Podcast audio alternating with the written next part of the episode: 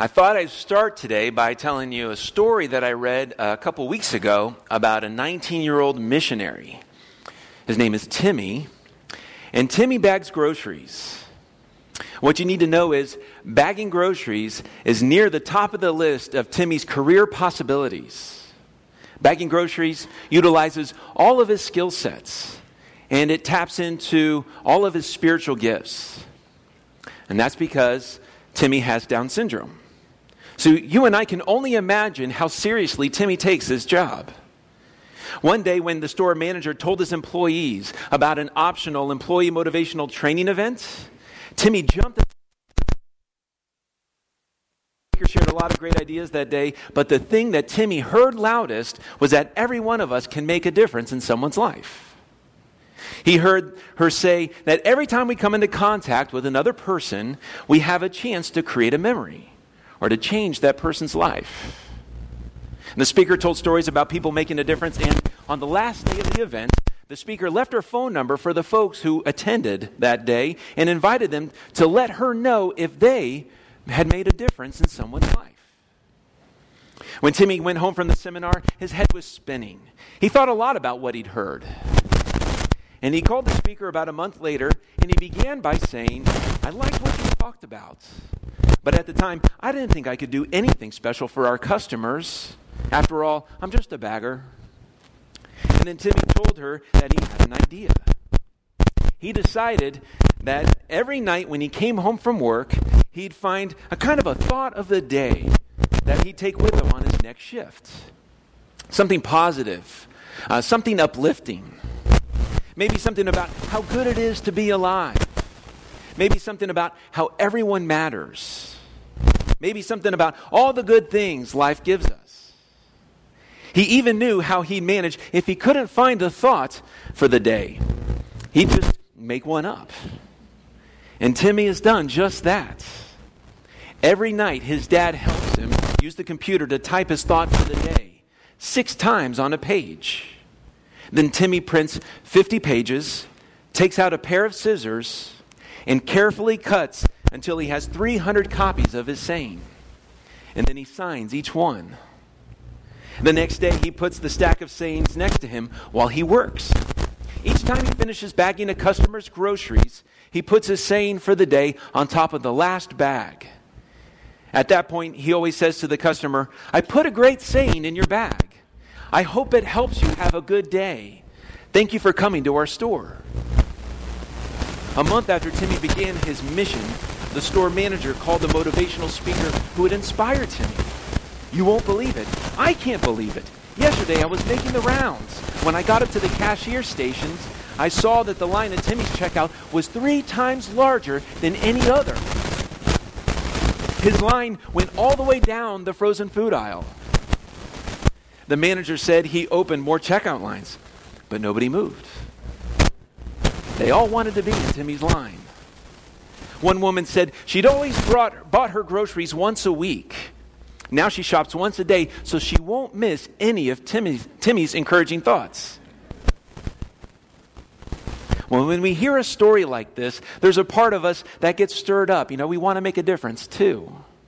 But there's another part of us that's totally fine with keeping things in neutral, where our faith kind of kills our works you know, where are the things that we believe about God actually keep us from stepping into action.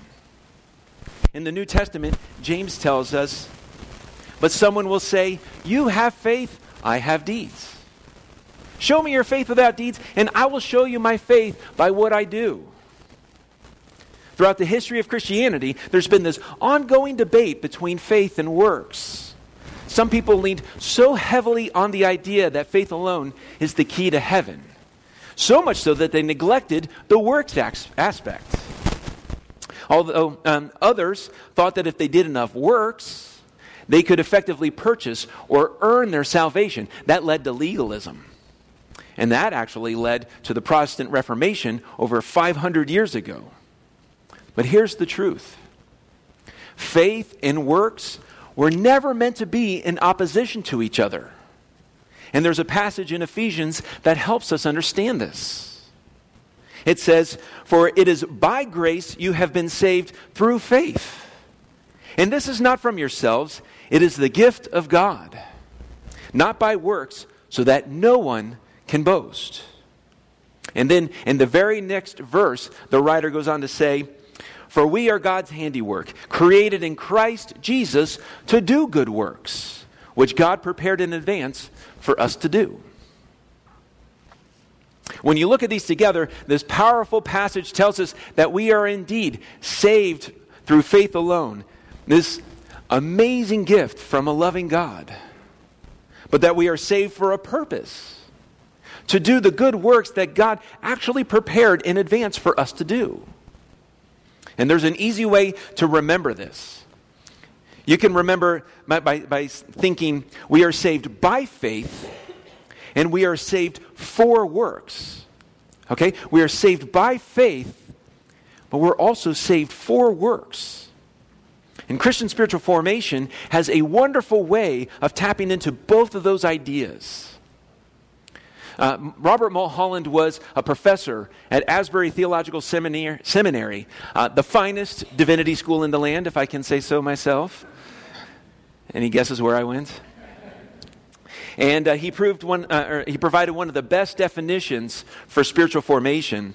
He said, Spiritual formation is the process of being formed in the image of Christ for the sake of others. The process of being formed in the image of Christ for the sake of others. So, our journey with God, our character transformation into Christ's likeness, isn't simply intended to benefit ourselves, it's actually intended to bless others. And Jesus teaches about that in the greatest sermon ever preached, called the Sermon on the Mount. And we find this sermon in the Gospel according to Matthew, starting in the fifth chapter. In this powerful passage, Jesus makes some radical statements that are meant to flip the kingdom upside down and change the way that, the, uh, pe- that people think about the world and think about each other. He's calling his followers to be on mission for other people. So, starting in verse 13, let's take a look at what Jesus is saying. Jesus says, Let me tell you why you are here. You're here to be the salt seasoning that brings out God flavors of the earth. If you lose your saltiness, how will people taste godliness? You've lost your usefulness and will end up in the garbage. Here's another way to put it You're here to be light, bringing out the God colors in the world. God is not a secret to be kept. We're going public with this, as public as a city on a hill. If I make you light bearers, you don't think I'm going to hide you under a bucket, do you? I'm putting you on a light stand. Now that I've put you there on a hilltop, on a light stand, shine. Keep open house. Be generous with your lives. By opening up to others, you'll prompt people to open up with God, this generous Father in heaven. Now, if you're anything like me, when you go to a funeral or a memorial service, your mind naturally wanders and naturally wonders what people will say about you when your time comes. Well, what would you like people to say? He was successful. She had a lot of power. He made a lot of money. She was anxious and driven and self preoccupied, but she impressed a lot of people. No, probably not. When it's time for you and me to go, we want people to say, you know, my life's richer. My world's bigger. I'm a better person because I knew her or him. You see, we don't want to live a lame life. We want to make a difference. And that desire is imprinted in our DNA. It's who we are, it's why we're created. We want our lives to count. So it makes sense when Jesus says that we are made for a mission. But notice, our mission is not about us. You're here to be salt seasoning, Jesus says. You're here to be salt seasoning. Another way that we've heard this is that we are to be the salt of the earth. You may have been in a conversation with someone and they described a friend by saying, Oh, he's a salt of the earth kind of a guy. And when we hear that, we take that as a compliment. We want to be the salt of the earth. But what is Jesus really saying? I mean, salt, after all, doesn't exist for itself. Salt only fulfills its purpose when it loses itself in something bigger, when it enhances, when it empowers something greater than itself. That's why Jesus goes on to say, You're here to bring out the God flavors of the earth. That's us. But then he issues kind of a warning. Jesus says, If you lose your saltiness, how will people taste godliness? You've lost your usefulness and will end up in the garbage. Ouch. so Jesus is saying, My mission is not about me and my goodness. And your mission is not about you and your success. Our mission, plain and simple, is about pointing people to God. Right here, right now. It's not about building our own little kingdoms and building our own little queendoms. It's about building the kingdom of God. And Jesus didn't wait around for his mission until he could talk to some important people or some influential people. No, Jesus began where he was. He had a handful of rabbi school rejects, and he had some fishermen, and a tax collector, and a doubter. And he took his time, and he taught him about God. And he didn't only do it by saying a bunch of words, he did it by the way that he lived his life, by the way he loved people. Maybe that's why he tells us to live life the way that he lived it, so we can love our neighbors like he did. So we can add saltiness, this God flavor, everywhere we go. And when we do that, and when we do that, we begin to discover that our mission is not about us. That's what Timmy discovered. Simply by adding some God flavor to his customer's day, he was able to help a lot of folks find some kind of hope. And when Timmy found his mission, that daily task of what God was calling him to do, he understood what we all need to know. God has given us every strength we already need. And that's always been true. In the Old Testament, God sends Moses on a mission, which is to rescue Israel from Egyptian slavery. But there's a catch Israel does not see Moses as a leader. Has this ever happened to you? Has anybody ever doubted your ability? Trust becomes a central issue here. The Jewish slaves don't trust that Moses is the right guy for the job. And that, in turn, causes Moses to not have trust in himself.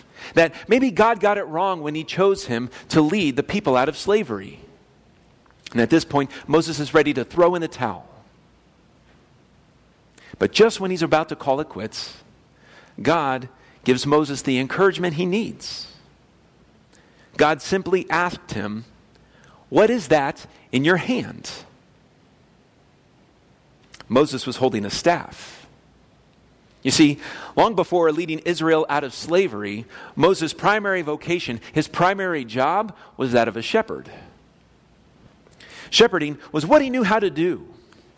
That means he was a caregiver, he was an outdoors person, he was resourceful, vigilant. He knew how to guide and lead, and his staff represented his God giving shepherding strengths. Well, sometimes God asks you and me the same question What is that in your hand? In, others, in other words, what do you do well? How do you get along with others? What has life taught you? What do you like to talk about? What is your passion? And then he'll say something like, okay, now get busy and use all of that. And you might be thinking, yeah, but life's not always been good to me. You know, I have some weaknesses. Sure, you do. So do I. And that's okay. Because God never wastes a hurt. Your struggles, my struggles, build our strengths. No one helps an alcoholic more than a recovering alcoholic. No one helps a person who's lost a loved one more than a person who's lost a loved one. Some of you are familiar with Chuck Colson. If you don't know who he is, Chuck Colson was a wealthy attorney and a big time politician who established prison fellowship after serving a term in prison. And Timmy, the grocery bagger? Well, Timmy knew that his job gave him a chance to touch people's lives. What Timmy didn't know is that when people saw his limitations, they were inspired. So his gifts carried a greater weight. Folks knew that if Timmy could do it, they could do it too. So, what's your weakness? How can God use it? You see, God works through our weaknesses. God also works through our discomfort. And over the past several weeks, while exploring the hole in our gospel, we've been asking this question what breaks your heart that breaks the heart of God? Because the things that, that, that discomfort us the most may be pointing us to our mission. Years ago, a guy by the name of Millard Fuller was full of discomfort. God transformed his discom- discomfort into a passion, into his life mission. You see, Millard Fuller was passionate about the millions of people who did not have a decent place to live. In fact, his passion was so overwhelming, he picked up a hammer and began building houses. People started hearing about what he was doing which inspired them to join in on his mission. Millard Fuller and others built so many houses, it led him to establish a little organization called Habitat for Humanity. Perhaps you've heard of it. So, what causes you to be discomforted? Feed it, pray about it, dwell on it, use it to help folks find the God flavor in life. Because when you have a passion to do something bold, something courageous, mission happens. Moses knew this. The disciples knew this. Chuck Colson knew this. Millard Fuller knew this. Even Timmy the Bagger knew this. Jesus says, You're going to be my light bearers. So I'm not going to hide your light under a bucket. I'm putting you on a light stand, on a hilltop, and I want you to shine. I want you to be generous with your life. I want you to open up to other folks so that they'll open up to God. And that way, they'll get to know our Father in heaven. I think the reason why Timmy's grocery checkout lines grew is because our souls are longing to be fed the same way that our bodies do. But our souls are fed by good words and good deeds. And words feed us because of who they come from. People stand in line to read Timmy's words because they see the beauty of a guy looking beyond his limitations and using his life for something and someone bigger than himself. A few months after Timmy began his life mission, the store manager called the motivational speaker again to describe how Timmy was transforming the entire store. The ladies in the floor department decided not to throw away the broken flowers and the unused corsages. Instead, they took them out into the aisles. They gave them to elderly women or to someone who looked like they, they needed a little joy in their life. The butchers noticed this and started tying up their meat packages and the meat orders with bright ribbons. The point is, if mission can happen in a grocery store, then mission can happen anywhere. So, what's your mission? In his book, Human Rights and Human Wrongs, author John Stott wrote this. He said, Our Christian habit is to bewail the world's deteriorating standards with an air of self righteous dismay. We criticize its violence, dishonesty, immorality, disregard for human life, and materialistic greed. The world is going down the drain, we say with a shrug. But whose fault is it? Who is to blame? Let me put it like this If the house is dark when nightfall comes, there's no sense in blaming the house for that is what happens when the sun goes down. The question to ask is where is the light? If the meat goes bad and becomes inedible, there's no sense in blaming the meat, for that is what happens when bacteria are left alone to breed. The question to ask is where is the salt?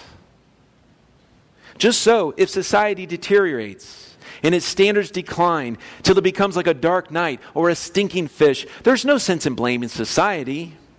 For that is what happens when fallen men and women are left to themselves and human selfishness is unchecked. The question to ask is where is the church? Why are the salt and light of Jesus Christ not permeating and changing our society? It is sheer hypocrisy on our part to raise our eyebrows, shrug our shoulders, and wring our hands. The Lord Jesus told us to be the world's salt and light. If therefore darkness and rottenness abounds, it is our fault, and we must accept the blame. So, what's your mission? Our church has a mission to love God with all of our heart, soul, mind, and strength, and to love our neighbors as ourselves. And in a couple of weeks, we'll be loving our neighbors and our community in Butler Mission Week. And this is a great opportunity for you to discover your mission. Sometimes you don't realize what your mission is until you come face to face with it. Well, you can't do that unless you serve. So when you get home today, just take 10 minutes and go to our website, hopecovenant.church, and register. Sign up. Let us know when you're able to help.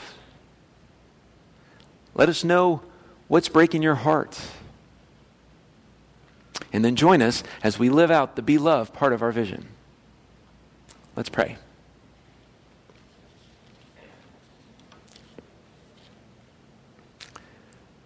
Oh God, there's no way to fully measure the depth and the breadth of your love for us, your children.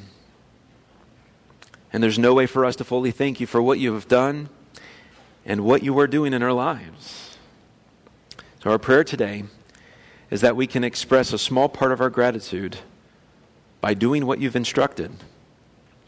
You've called us to be the salt of the earth so others can taste your love and your goodness.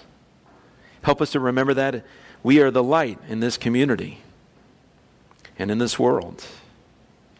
As we inch closer and closer to Butler Mission Week, I pray that our eyes are opened and our hearts are broken to the things you see and the things that break your heart. And I ask these things in Jesus' name. Amen. John 1 14 in the message version said, The word became flesh and moved into the neighborhood. Jesus came to earth and began his mission. And then after he ascended to heaven, the disciples gathered together in the upper room and they're waiting for what next? And if you remember, the day of Pentecost came and the Holy Spirit descended on them in that room, and they were filled with the power. They left that room. Peter preached the first sermon. 3,000 people came to know Jesus, and the church began. The church began its mission after the Holy Spirit came and sent. And so we get to participate in that mission See, in that upper room, Jesus was with his disciples uh, one last time before he was handed over. And it was in that space that he shared in the Last Supper with his very trusted and close friends. We remember that night when Jesus was betrayed, that he sat with these people and he loved them in spite of them. That is good news for us. And we remember that night and while he was with them, he gave thanks to God.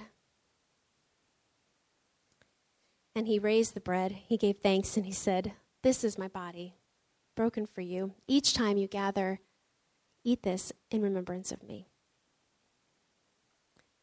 And then he took the cup and he raised it. And he gave thanks to God and he said, This is the blood of the new covenant which is shed for you and for all for the forgiveness of sins. Each time you drink of it, do so in remembrance of me. Let's pray. God, we thank you for loving us. We thank you for your unending grace in our lives.